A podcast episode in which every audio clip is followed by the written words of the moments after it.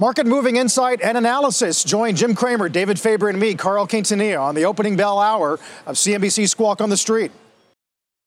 Good Wednesday morning. Welcome to Squawk on the Street. I'm Carl Quintanilla with Jim Cramer, David Faber coming to you live from separate locations this morning. It is risk off following those one month highs from yesterday. Empire and retail sales for March were abysmal, uh, the worst on record, below expectations, oil below 20 again.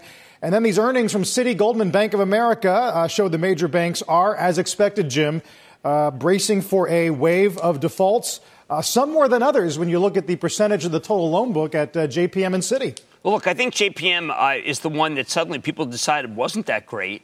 Uh, when I look at it, I think it had to do with tone. Uh, J.P. Morgan, the, the, crucial lines were actually some that that were uttered by Jamie, which were that look, May's not realistic. It's be June, July. Uh, it, the problem with basing everything on that is, is that you don't realize that these banks are much more, much better prepared than we thought. Uh, you have a Citi that's now down gigantically from its tangible book value, its actual. Uh, you'll have multiples that are, are incredibly low because people feel that the dividends are in question and yet you have just a tremendous amount of capital at these banks. Uh, so, I mean, look, I don't want to go against a market that has decided the banks are no good. Uh, but I will say that judging by what you've seen during this last 30 days, these numbers are better than expected. I'm not saying buy them. I am saying you, they are what they are. They're all going down. But I thought that they were, in each case, better than what the stocks are indicating.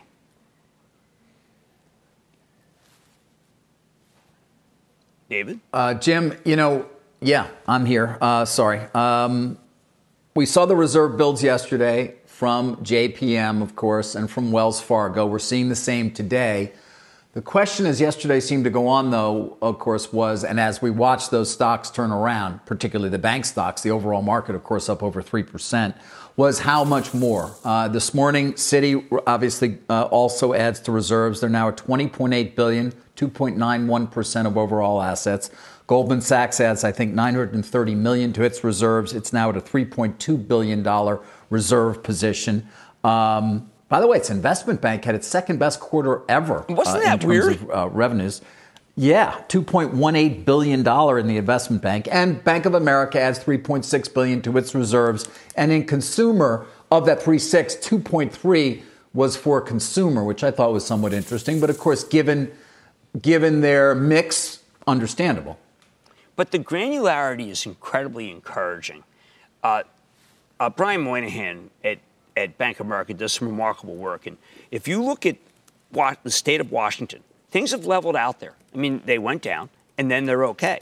Uh, the actual whole volume of everything, if you just want to look at it, uh, for, for, for Bank of America is not terrible. But it, Bank of America makes a case for state by state.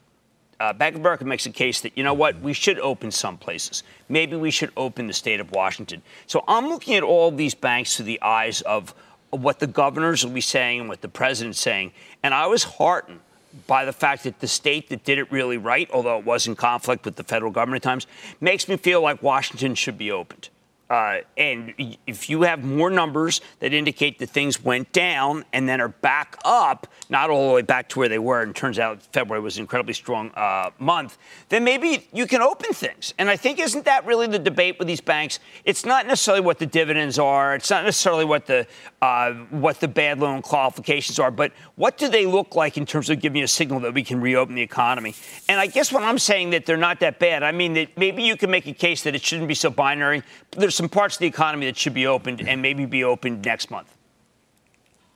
So, Jim, we used to look at loan book uh, and slice it a bunch of different ways exposure to energy, exposure to housing.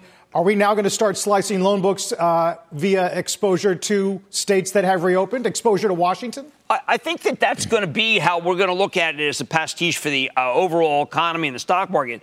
I didn't like Wells Fargo's oil and gas. I just didn't like it. I mean, I, I, think they could. They're the they're the riskiest. I really didn't like the Wells Fargo call at all. I mean, other than some numbers about growing de- deposits, I got no surety whatsoever from Wells. Uh, Bank of America made me feel like, look, the country is on in a slowdown. It's a recession. It's not a depression. J.P. Morgan, I don't know what to say. I mean, J.P. Morgan was the most touchy feely. I wait to see what Wilf said, but to me, J.P. Morgan was like, "Hey, I don't know, it's all right." And then uh, I, I, I, really like Bank of America. I know it doesn't matter. And then I really like Citi, and that means nothing at all. And I say that because Citi, it, it, Citi is so far below its tangible book value that it simply cannot be explained other than the fact that we're going to be in a depression. And I don't think we're going into depression. Once again, I can see people saying, oh my God, Cramer's so bullish. No, I see the damn stocks. They're going down. I'm just saying, when you look at the makeup of the quarters, you actually have some reason to not want to jump off a cliff. I mean, I don't want to hang myself. Right. Here's a low bar. I'm not hanging myself after listening to the banks. There you go. Maybe Wilf will hang himself. He's right um. over there. I love seeing another person. It's an incredible thing. I mean, he's distant from me. He's probably on the 20 yard line. I'm the, and I, am uh, you know, I'm in the end zone.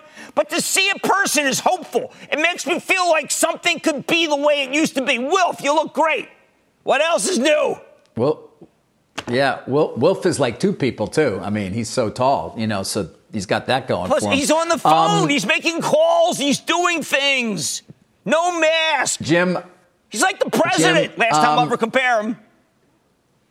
Yeah, I would not view you as being bullish right now no. either. At least I listen very carefully to what you say, no, and that certainly David has Dorman, not been what my you see that guy is the chairman of CBS? What he said? Cramer's in a rubber suit. Well, what does that mean? What does that mean? I'm in an insane asylum.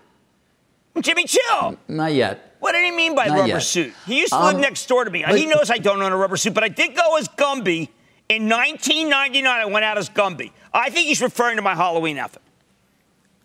That's always, I think that's a go to, a Gumby. It was nice to see Eddie Murphy reprise that, by the way. God, it feels like a long time ago. It really wasn't. Back to the overall economy, though, Jim. You talk about opening the state of Washington. Yeah. Obviously, home to Microsoft, uh, the, uh, right. the stock of which is up 10% this year, but so many other companies that are in high tech, conceivably, providing software to small and medium sized right. businesses. You can open up the state of Washington, but it doesn't mean that the companies that are based there are necessarily going to be doing particularly well as they watch so many of their customers struggle to pay bills. Right, but if I were uh, the state of Washington, I'd say you could start having contract contractors doing a lot of work. They wear N95s as a matter of course. You can open up the doctors, open up the dentists uh, because they know how to wear masks. You can make a case that uh, people can gather in some way that that it does not make you feel like you're about to get sick. Uh, and the credit is not that bad. State of Washington's ahead of everybody else. Now, uh, Michael Corbat, they had Asia. Asia is actually very good. It was ahead of everybody else. I'm going to use the term that Larry Kudlow would use. There are some green shoots. Now, everything is so politically charged right now that there will be people who hate me because Washington is considered to be Democrat, so therefore I endorse something that was anti Trump. And then there are going to be people who say they love me because I mentioned Larry Kudlow. I think it's not binary. There's some good news and some bad news. But that's not so bad. But if you look at Citi, it, Citi reminds me of Cal Fed in the uh, 80s when the tangible book value was twice what the stock was. But the tangible book value is scrubbed by the government. Citi was owned by the government for a while. So I don't know. I, I don't want to jump off a bridge, but I don't want to have a party. All right, those, uh, those are two extreme outcomes, right. Jim. Uh, so you're somewhere in the middle. Um, we're going to talk a lot more about the banks today. We're going to talk about these retail sales numbers, which are uh, breathtaking. But we got to get to the airlines and this $25 billion aid package that's been agreed to in principle with Treasury. And we're going to talk to Doug Parker later this morning. Let's get to our Phil LeBeau. Morning, Phil. Hey, good morning, Carl. We'll talk about the aid package and why the airline stocks are indicating that they'll open higher. But I got to show you first the new numbers from the TSA. You know, we track this every day, and they tell you, hey, here's how many people were screened, both in terms of passengers and crew members at all the airports in the U.S. Hit a new all time low yesterday 87,000. That's how many people were screened at all of the airports in the United States you have to wonder if it goes much lower than that. But again, 87,000, that's how much it was yesterday. I know you see 90,000 there. That was a couple of days ago. I got to think that we're close to the bottom, guys. Hey, take a look at how the stocks are indicating. Uh, they should be trading higher at the open in part because they now have some certainty, at least over the next couple of months, when it comes to meeting their financial obligations now that they have reached an agreement with the Treasury Department on these payroll grants. We're not going to go down the road of all 10 of these and how much they are getting from the uh, Treasury Department, but we'll talk about the big three. Let's start first off with United. It has not announced the final total, but it's expected it's going to be around 4.95 billion dollars that it will receive both in terms of a cash grant as well as a loan. 30% of it will be made up in terms of a low interest loan to Treasury. Delta getting $5.8 billion. And then there's American, uh, or excuse me, Delta is uh, 5.8 and American at $5.4 billion. So when you take a look at the big three, they're all getting pretty much close to what they were expecting to get, maybe a smidge less because this is essentially oversubscribed. All the airlines came to Treasury and said, we want a piece of the $25 billion. Don't forget, we're going to be talking with Doug Parker, Chairman and CEO of American Airlines. You do not want to miss this exclusive interview coming up today on Squawk Alley at 11 a.m. And guys, really what I want to focus on with Doug Parker is not only the near term and making sure that they have the liquidity in place and the fact that they're going to borrow some more. He's already said that. But the question is, where is the bottom? When do they start to see some bookings, whether it's in June, July? Do they have any indication when they expect that to happen? Because right now, guys, there, there's very little in the airline industry, at least domestically, in terms of when things start to improve, at least a little bit. Hey, uh, Phil, uh, just to clarify for viewers, the no layoff agreement takes us through the end of September. Is that correct?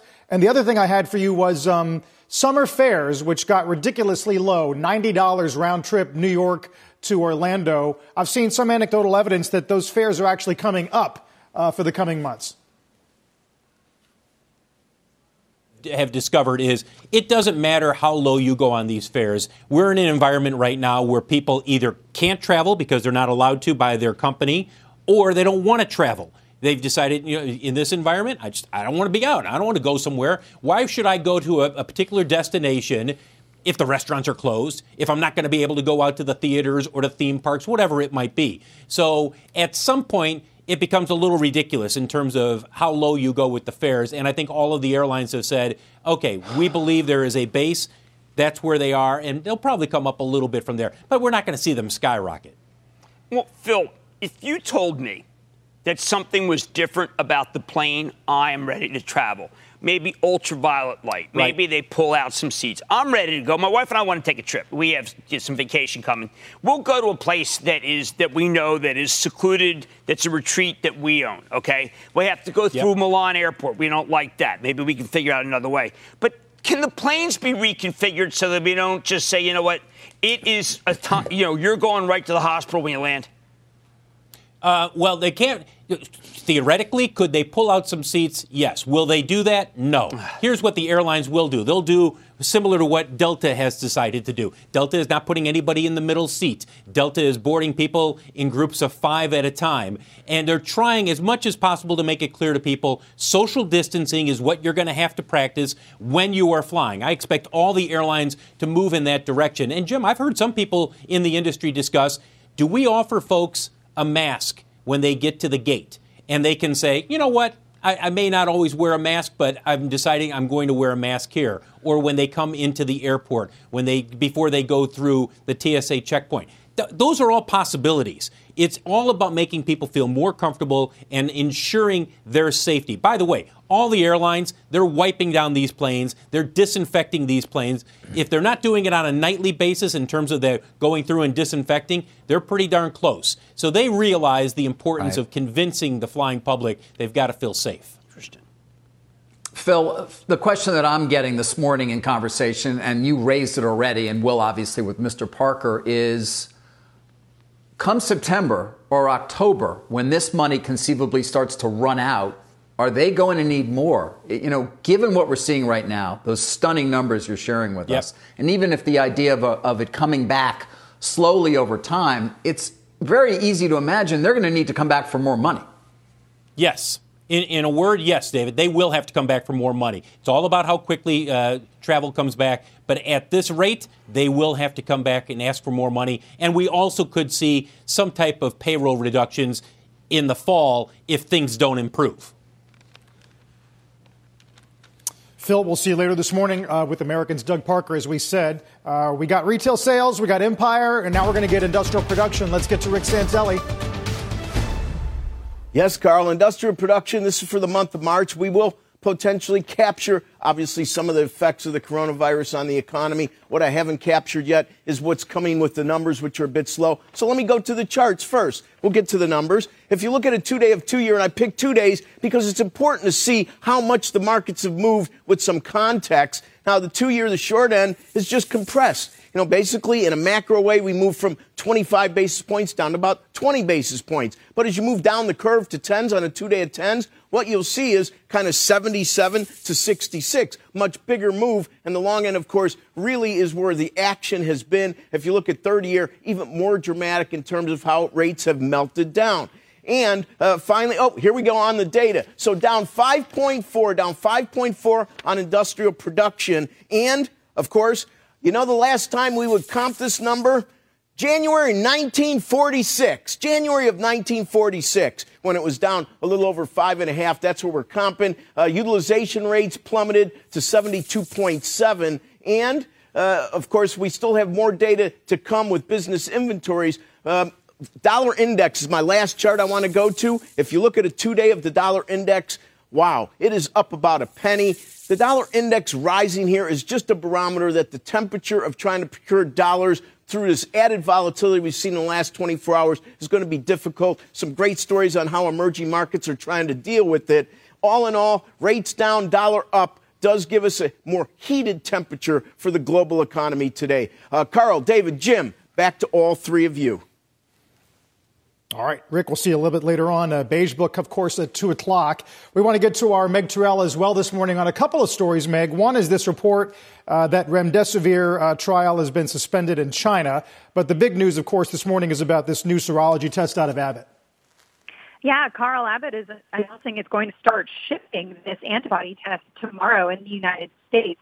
This is a test to determine whether people have already had the infection, and it can test for those uh, antibodies that show up later. Specifically testing for one antibody called IgG, which shows up a little bit later after you've been infected.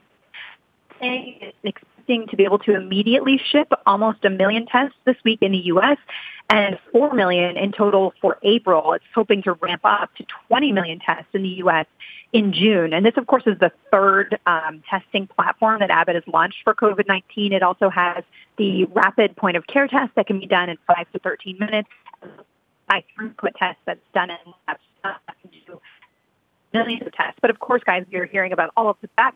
Uh, being able to offer this different kind of test uh, will help uh, a lot in determining you know, the breadth of the infection and also hopefully whether we have immunity, although the science is still a little bit to that question. I think keeps haunting us and the Bears keep going after me with is that, oh, okay, well, no Meg. Um, it, it, okay, well, the, the thing that I'm trying to figure out, David and Carl, is if you've had it, uh, does it matter? I mean, you, maybe you can get it again. I mean, one of the things that's it's novel about. Can I just say something? This thing's been ahead of us the whole way. It's been one step ahead of the posse. We're the posse. And now we find out that we're going to get the, the notion about whether you've had it, but maybe it doesn't matter. Maybe you can get it again. Uh, we thought mortality was going to be really low. Mortality in New York is over 6%. That is unheard of. We thought that this thing, you'd be able to detect it uh, when you first got it. We're only discovering right now that we have tests that maybe can detect it, the Abbott Labs test. But we also discovered that it's not well distributed because it's done by the states, and a lot of the states are then relying on the system of testing, and no one's ready for the testing. I guess what I'm saying is, is that every time you think we have this thing, and I'll include Johnson Johnson and talk about that on the Mad Dash. Every time you think we've got COVID-19, it outsmarts us, and we've got to start thinking as if it is some sort of fluid enemy that is just beating us and beating us. Hence why you have Dr. Fauci, who's really at this point antithetical to the president, uh, because Fauci knows that things, this thing is uh, is triumphant so far, and the president thinks he's triumphant over it. So we have to just imagine it as some sort of a of a, an amorphous enemy that is defeating us, and we keep thinking we have it, and we keep being wrong. Yeah, uh, Jim. Not to mention all the false negatives. I think which you kind of potentially lumped in there as well, right. uh, which is scary. Also, uh, you know, you, you hear these uh, anecdotally. Certainly, somebody who tested negative numerous times only to wind up uh, very sick very quickly, and having it on the fifth time that they were tested, they, they actually found out that they, that they had it. That said, uh, there is hope certainly for these antivirals. Um, they are moving along, some of them rather quickly. Now, some are for people in the hospital to be infused, but I have been talking, obviously, to, to uh, people that, I, that we brought on who are working on an oral antiviral uh, that conceivably, and is moving quickly, by the way, through trials in the UK, uh, conceivably could be something that treats people at home. Uh, the moment that they think they have symptoms, Jim. Those are the kinds of things that are So going to be so that- that's important the as we try home to bridge test. to a vaccine. They're ahead Yeah. of the. They're, that's the equivalent of the at-home pregnancy test that we've been waiting for. No, this would be to treat the virus, but you need to treat it. obviously know you have it. Right. Right. So, you know, we're talking, I mean, you know, hopefully by the fall. Well, if that's the case, if, then if successful. then you can justify this move. If it's not the case and everything and the thing keeps beating us, the move is going to be back into Ackman uh, Dahlia, which I regard as AD as meaning like it's like all over. Stone Age. No. T Rex over there. What do you say? No. No. Stego. They, hey, you know, lost Velociraptor. think of the dinosaurs as somehow a failure, but they lived for hundreds of millions of And years. They had game. We always done. It, they're still you get them as plastic. You give them to your kids. They're around forever. You think we'll be around? You think it'll be a little Yeah, plastic figurine of Faber 2,000 years from now? This uh, destroyed by COVID. Don't let them Oh, get you, David. All right. Stay home. We're gonna we're gonna take on a more. I uh, I'm here. I'm here. I'm not. Apparently, I'm not going anywhere. And you're home. Your home is now the studio. Um, all right, Jim, stay there. Carl, stay there as well. We're going to be right back with a lot more. Of course, we are looking for a down open when the markets open nine minutes from now after a very strong rally yesterday. More squawk on the street right after this. Welcome back to Squawk on the Street. Uh, we'll uh, try for a little normalcy here, Jim, pretending that we're back in the old days. It's a hump day, of course, Wednesday. You and I would always like to remark on that. And then for the Mad Dash, you're doing Tesla, Yeah, which is a to, name we used to talk about endlessly. David, it's his time. Goldman Sachs, David, none other than Goldman Sachs, which happened to report today. Goldman Sachs says buy Tesla. Why? It's an industry leader in EVs. It's poised for long term growth. David, they love the balance sheet. It's got $6 billion in cash. They have the edge, the, Model 3. It's uh, shipping in volume. Uh, there's, I guess, at 15% unemployment. People want to snap these things up. It has a bleed in battery efficiency, David. All in all, I think that when with when you're having about to go maybe into a depression, when you have dramatic uh, unemployment, what do you do, David? You buy the stock of Tesla, and doesn't that say it all? Blue chip. It David. does say it this all, This is a uh-huh. blue chip. Uh, it uh, apparently it is with a 130 billion dollar market value, of course, up 70 percent this year. You know, on that note, Jim, there does seem to be I don't want to call it the Nifty 50, Yes, but there's a gonna- group of stocks again that are in ascendance. Uh, we know what they are. I mean, I was Amazon, Microsoft, Apple. Tesla. We were trying to make You an were. acronym, but it turned out to be a 50 letter acronym. I mean, it's like a whole Scrabble board. But Netflix, Dave, Netflix reports, right? I mean, the race is to figure out how many new Netflix uh, customers they have. Is it like 200,000? Is it 500,000? I mean, hey, Tiger Pal, right? Tiger King. When the president was asked about Tiger King at the show, at the afternoon show, that was one of the best shows. Didn't you think? Yes, yes. Was that, a better show was than a great last moment, night with really. the uh, Benioff and the uh, uh, Blumenbrand and uh, Jean Georges? Which show have you liked the best? I think the question about Tiger King showed you that Netflix was going to blow away the quarter. I believe that could be the case. I have not 50-50. yet viewed it myself. I'm not sure about you, but we are getting deeper and deeper into the catalog. Now, the question for all of these services, by the way, Jim, is they're not going to have a lot of they're not going to have a lot of content come the fall slash winter, given the lack of production going on right now. That includes, by the way, uh, our service at Comcast Peacock, which is having its soft launch today. Main launch, obviously, taking place later this summer, not associated with the Olympics that had originally been planned. We need fresh content. Uh, but you're thinking so far, you're thinking, David, you're thinking so far in the future. Come on, this is now. Future's now. I don't know, Jim. I mean, you're, you're stuck at home. I mean, what are you going to do? Complain? Uh, you're, you're, you're stuck at home. You're going to watch reruns. Uh, I noticed Pivotal today goes to 490 on Netflix. That's a new street high. As we get the uh, the opening bell, Jim, you were soliciting acronyms on Twitter. I, Yes. I liked Man Cave uh, from Microsoft, Man- Amazon, Man Nvidia. Cave. Comcast, AMD, Verizon, Electronic Arts. Um, That's brilliant. And, you know, we Man talked about. Amazon yesterday. That is, that is good. We talked about Amazon yesterday uh, at a new all-time high. Jeff Bezos is now worth 135 billion dollars. And Eric Schmidt, uh, formerly of Google, talked about the degree to which we should be grateful for some of these services and the way they came along. Take a listen. The benefit of these corporations, which we love to malign, right, in terms of uh, the ability to communicate, the ability to deal with health, the ability to get information, is profound. And I hope people will remember that when this thing Well, is we wouldn't be here today, for example. That's right.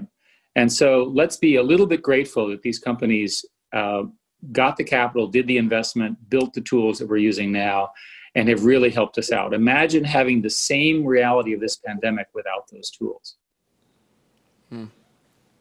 Fair, Jim? Well, I mean, it's good and bad. I mean, I think if you run a, a small business like uh, a lot of people do, uh, Amazon is not your friend. Every single one of these banks has this page which talks about uh, the companies that basically compete with Amazon. And I don't think anyone would agree with Eric Schmidt about that. I do think that um, that tech, that Apple and Alphabet, when they came up with their contact tracing, which was dismissed instantly, was a brilliant plan to be able to make it so that you knew whether you got it from someone. Those guys are doing a terrific job.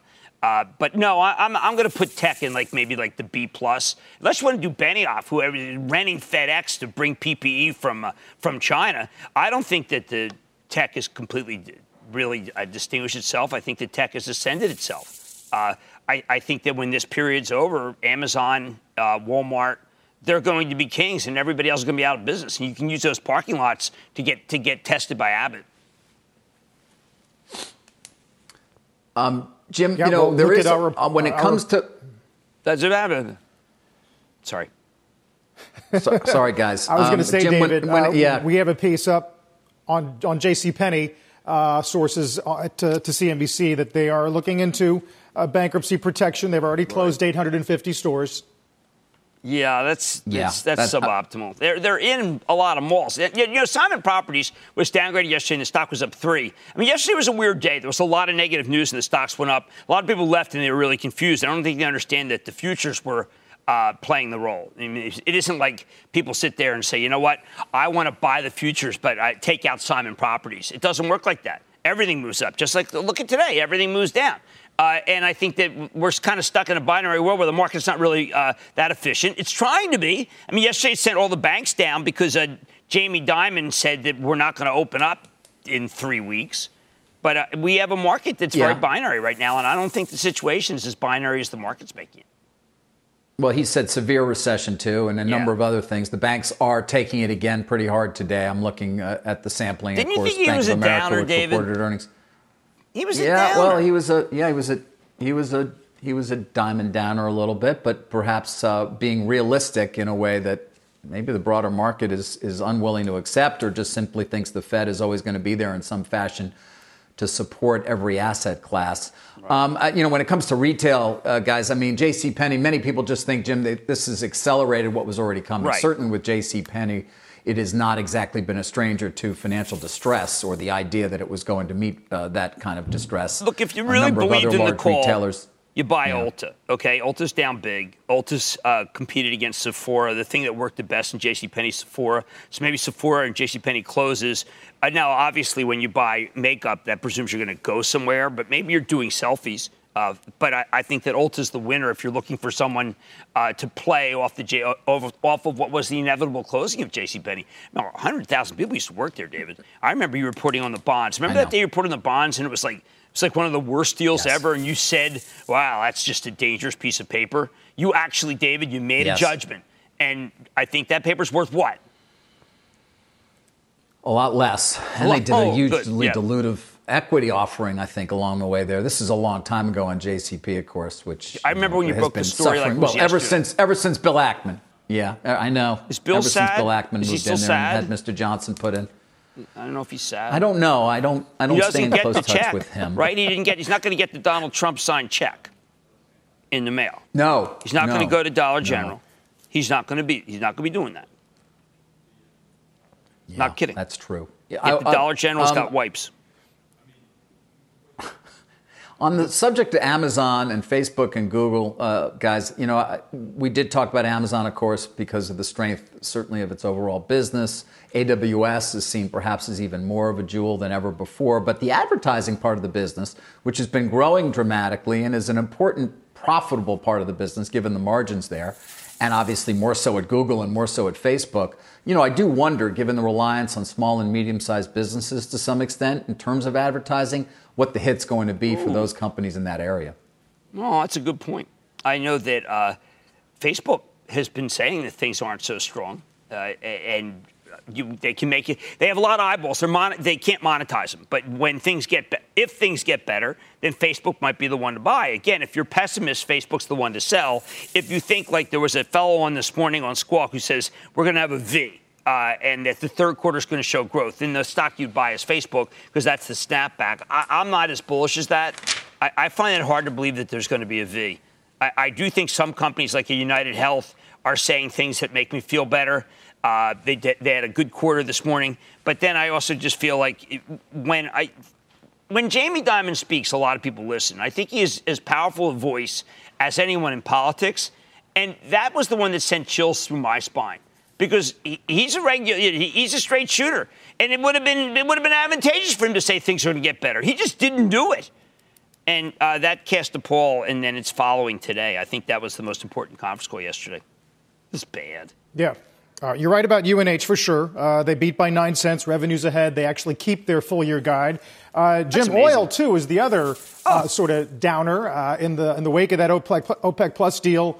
Uh, a teenager once again, and now the IEA is saying that storage. We've been talking so much about at what point storage could actually reach capacity. They're talking in the coming weeks. Isn't it funny that Exxon did that big deal?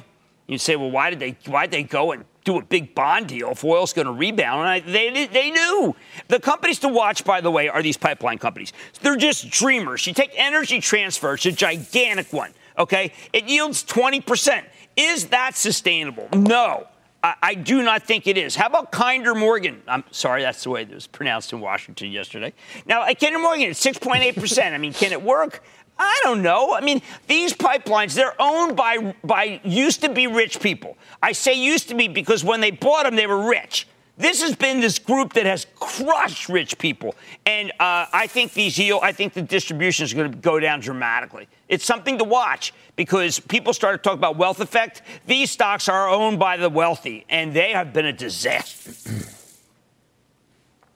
Guys, um, on the subject of oil and gas, a name that we followed, of course, closely is, is Occidental Petroleum. I don't know if you've seen this, but they're paying that dividend uh, in stock to Berkshire, and it looks like Berkshire's already registered it for sale. No. 17.3 million shares. Prospectus supplement filing relates to the resale by the selling stockholders, affiliates of Berkshire, of up to 17.3 million shares of Oxy. So I, I think they paid them in the shares and they registered them and they're selling them. Wow. No bottom fish there, huh? No uh, flounder? Guess not. Mackerel? No. Hmm. okay. Flying fish? Oxy's awful. I couldn't believe it bounced. Exxon's not so great. Only Chevron, if you want to. It's Chevron, it's Diamondback, it's EOG, uh, it's Parsley, which is on tonight on Mad Money, and it's Pioneer. Those are the only ones that I trust right here and everybody else is just it's they're in some sort of scrum. I mentioned the ones that have good balance sheets that have growth, and all the rest I think are just uh, be my guest, including Schlumberger, which I used to love. Just can't like that group. Remember ESG? That's not a stock symbol. Yeah. These guys were failing on. That's what kept yeah. me out of them. ESG. What's that come up there? I know. Well, that's why you said they were uninvestable they, to begin with. They're that's, even more your, uninvestable. That was your thesis. This is the most uninvestable group that I've come across, and, and they found too much oil. There's no place to put the oil. Apache was the worst performer in the in the uh, first quarter, and then it bounced very big. It's time to sell Apache. Uh, I think it's time to sell Oxy. I think it's time to sell any oil and gas pipeline. Not to generalize, but they are all dangerous. These things do trade together in ETFs. Uh, so uh, sell, sell, sell. Sorry. I, I, just sorry. Sorry. Well, despite the yield on some of those names, Jim, and speaking of yield, um, once again, we have a, a, very large name. In this case, it's Procter. upping the dividend Ah. again uh, by 6% and moving the earnings up uh, to Friday, which is uh, earlier than we expected. Of course, that comes on the heels of uh, the other move by J&J yesterday with a similar uh, percentage increase. I buy Procter right here. I mean, J&J yesterday was a rather remarkable thing. Before they announced their earnings, they announced the dividend, the 6 6% plus dividend. I think one of the things that's happening this earnings period, can you raise your dividend? Buy. Can you will your dividend maybe be cut? Sell. I listened to the Wells Fargo call. Wilf and I had a little bit, Wilfred Frost. He and I had a little bit of difference. I felt that the dividend, that, that Charlie Scharf, the CEO, gave me very little confidence about the dividend. I mean, gave me very little confidence about anything because he, he doesn't own, it's not his problem. He comes in, he can do what he wants. But when it comes to Procter, I mean, that's Procter's as good as the government check that you're about to get. Better. it's better. Procter announced a dividend early. What does that say? They get the zeitgeist of the moment. If you can pay a dividend and increase it, that's a stock to own. If you have to cut the dividend, no thank you. There it is. That's the that's the earning season in a nutshell. Yeah, yeah. Well, Jim, speaking of Wilf, uh, let's get across the room because I know he's been listening to some of these calls. Wilf, what do you got? Well, I also just mentioned on the dividend uh, before I get to, to the script, uh, uh, the Bank of America's uh, chairman and CEO Brian Moynihan all but confirmed it just on the call, saying that even if in terms of the payout ratio it's gone from 25, 30% up to 40% payout ratio, they've discussed it with the board. They still got three, four times cover uh, for the dividend. And I thought that the CFO of Wells also really clearly confirmed commitment to the dividend on closing bell yesterday uh, as well. But let's get uh, to the key factor that we've been comparing against all of the banks uh, of where they stand relative to each other in terms of provisions for bad loans. Uh, here we have their quarterly provisions in dollar terms. Also, perhaps more importantly, to compare them, uh, how they stand in terms of their total reserves relative to their total loans. Loans, Citi, the biggest increase uh, this quarter and the biggest level. Their call starts soon, but some key factors that have come out of the other calls. This is for Q1 as at, as at the end of the quarter. It could rise from here. I'll come back to that point at the end. Uh, it would be worse if not for the government stimulus measures. Uh, the standout areas of concern so far have been within the consumer, credit cards, within commercial, it's been uh, real estate, retail, uh, and energy. Goldman Sachs, by the way, on this measure would be about 2.5%, but they're not a major lender yet. We're talking about hundreds of millions of write downs for them, not billions. That said, if you're hoping for Goldman Sachs' overall earnings to benefit from low lending and high exposure to trading, it didn't really play out. The bottom line there being that even with a good business mix, caution dominates uh, volatility during this quarter. I did speak to Stephen Scherr, their CFO. Uh, one standout comment he said Q1 was all about technicals and trading environments. He says we're past that, in part because of some of those stimulus measures. Q2 to him feels about uh, focusing on the fundamentals. It will lead to layoffs, it will lead to credit losses, but company specifics uh, will really come through in a way they didn't in Q1. On that note, if we look at the big banks, year to date, you are starting to see some differentiation. We could have snapshot any time frame. Investment banks now performing better than the lenders, and within the lenders, there is some performance difference uh, based on whether you think they're safer. Uh, or not, and I'll just come back to what I just alluded to on the call moments ago. The CFO of, Paul, uh, of, of Bank of America, Paul D'Onofrio, said, "In terms of your question uh, about what it's likely uh, to be the reserve build in the future, if we thought we were going to have to add more reserves in the future, we would have put it in to this quarter. That was a different theme compared to JP Morgan and Wells Fargo yesterday. Well, the uh, line in the, in the Goldman Sachs release significant net losses across debt securities and equity investments reflected significant mark to market net losses from investments in public equities, significantly lower net gains from investments in private equities. Is private equity in trouble? That's a big question. I mean, Goldman Sachs, you're referring to, of course, their formerly business called investing and lending, which they've now spread out across right. uh, different business lines, and there were some write downs there. Is private equity in, in, trouble? I mean, clearly, you don't have to mark to market uh, if you're a private equity company, so it's not like they're having to take the losses in the way that the banks are taking the losses this quarter. Clearly, private equity values will fall in the same way that public equity. It's just not a, day to day a day to day kind of mark to market business. I, I, do think though that Jim, this isn't really answering your question, but it raises a significant point about these write downs we're seeing from the banks. They're huge numbers, uh, and they are very much painting the forecast that the banks think significant numbers of companies and individuals may go bankrupt in the months ahead. That said, they are not cash charges.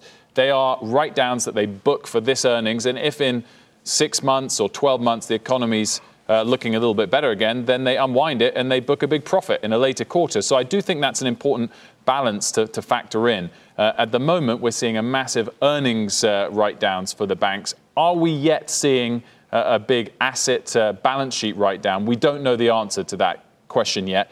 The share price, though, Jim, continues to suggest the latter. If we look at the year to date performances again for the big banks, a handful of them are, are, approaching uh, year to date declines of 50% again, uh, over 40% declines year to date for, for three or four of those names, which again suggests a very, very dire long term outlook, not just a bad quarterly earnings performance.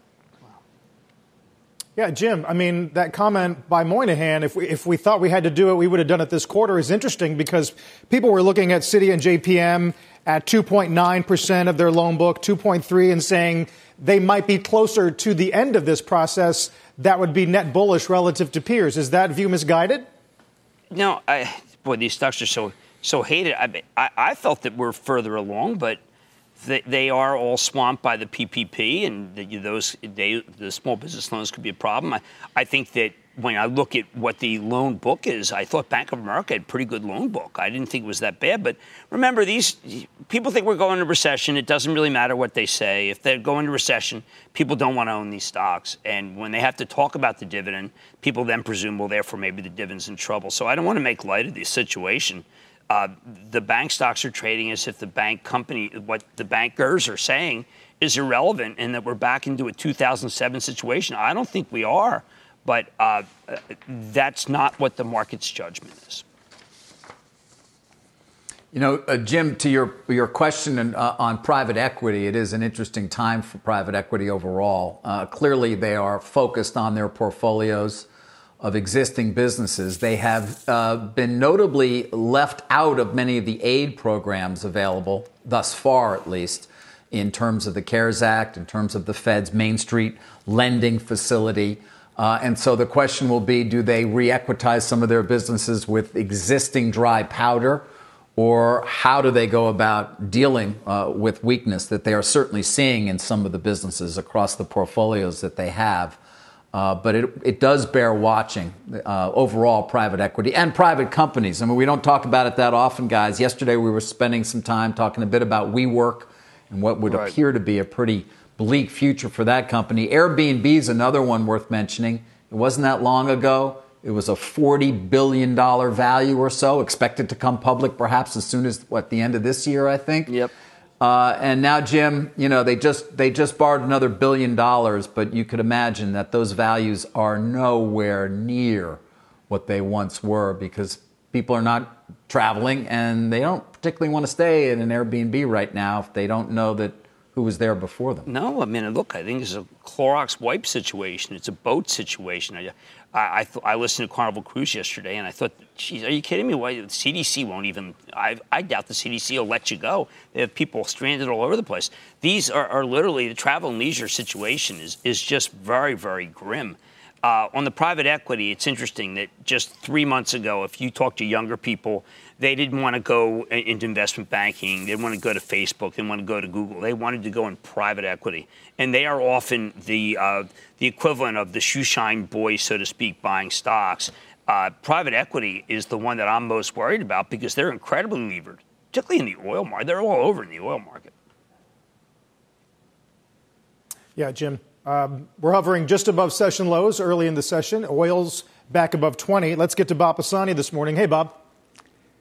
Morning, guys. Happy Wednesday, everybody. Uh, we are in the same problem areas that we've been in for the past couple of months. Let's take a look at the weak sectors because we've been here before here. Energy is the weak point again, banks, uh, Russell 2000 small caps, industrials, and consumer staples doing generally better along with healthcare. We have seen this for the this movie many times. Just take a look at what the weak sectors are. The markets are already telling you what the problems are, and it's emerging today. So energy is 40, 50% off their highs. Banks, 40%. The Russell, this is the same thing I just put up. Industrials, consumer staples are outperforming, down 7%, and healthcare down 7%. So the market's already telling you what areas it doesn't like energy, banks, small caps, and industrials here. So where are we right now in the downturn here? February 20th to March 23rd. I always call that the panic phase. We were down 34%. Then we started turning around the next day, March 24th. Now we're 27% off the lows here. And now what are we in now? I, the frustration phrase where the markets are going to be choppy. Just look what we've got today. Look at the news today. You heard Wilf talking about the bank loan losses, high reserves that are out there. Uh, you heard the March retail sales, the worst on record, down 8.7%. 18 year lows on oil. Does this sound like great news for you? And even the next month or two? There's a reason the markets are down today. So just bear in mind, this is that frustration phrase. The guys were talking about dividends. Uh, Johnson and Johnson surprising everyone with a raise, and Procter and Gamble. Those are anomalies. We have seen a lot of dividend cuts, and we've seen a lot of dividend eliminations. We've seen them from Darden, from Ford, from Hilton, from Nordstrom, from Delta, from Boeing. There's a long list, and the list, frankly, in my opinion, is going to get longer. There are an awful lot of lists being circulated right now around uh, on Wall Street about companies whose cash flow has dropped dramatically, whose prices have dropped dramatically, and whose dividends are sky high. Do you think that's not an issue? You should see the lists that are out there. I can show you some of the names that are out there. Kohl's, for example, it's got nearly a 15% uh, dividend yield. Schlumberger, uh, 13%. Uh, Halliburton is right up there as well. Uh, Ethan Allen, many of the retailers are up there. Uh, hotel companies like Host Hotels are up. Airlines are smaller, but still elevated a little bit. You'll notice something about this. Uh, it tends to fall into a particular group. It's not across the board. So it's retailers, energy, hotels, and airlines. Guys, they're talking about roughly a 10% decline in dividends right now for the year, but again, concentrated in particular sectors. David, back to you. All right, Bob. Thank you, uh, Bob Pisani. As we uh, take a look at an S&P that is, as Bob said, hovering near the lows of the session, uh, 2776 below 2800 again. A lot more squawk on the street coming right back. Those one-month highs getting wound back here as breadth is uh, negative. March industrial production worst since 1946. March retail sales to the worst on record year on year. A lot more squawk on the street continues in just a moment.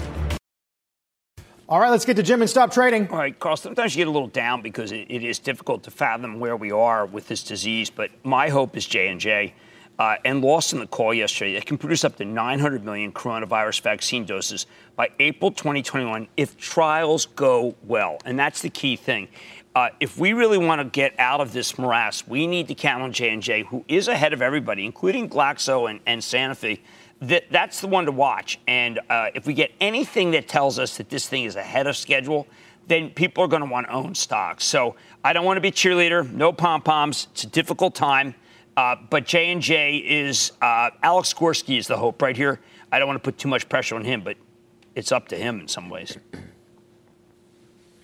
Uh, yeah, Jim, you um, had Glaxo on last night. Ask you to reflect on that and then talk about what you got tonight. Well, Glaxo to get together with with uh, Sanofi shows. Look, the, these companies are there's a French company and a British company that tend not to be together, and they are together. Everybody wants a vaccine. Without a vaccine, all the things we talk about. Yes, we want social distance, uh, which is now physical distance. We absolutely want masks. We want testing.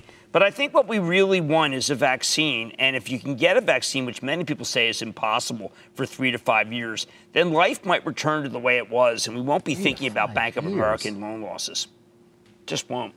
Uh, Matt Gallagher is the most biggest realist when it comes to where oil prices are going. Uh, Ernie Garcia, Carvana is on fire. Got to find out what that what that is. Again, no cheerleading, no pom pom. Need to see vaccine uh, but a lot of things are in, in the balance here, and it, it can be beleaguering to watch the bank stocks go down after what I think they did a good job, but I can't cheerlead, can't cheerlead it all.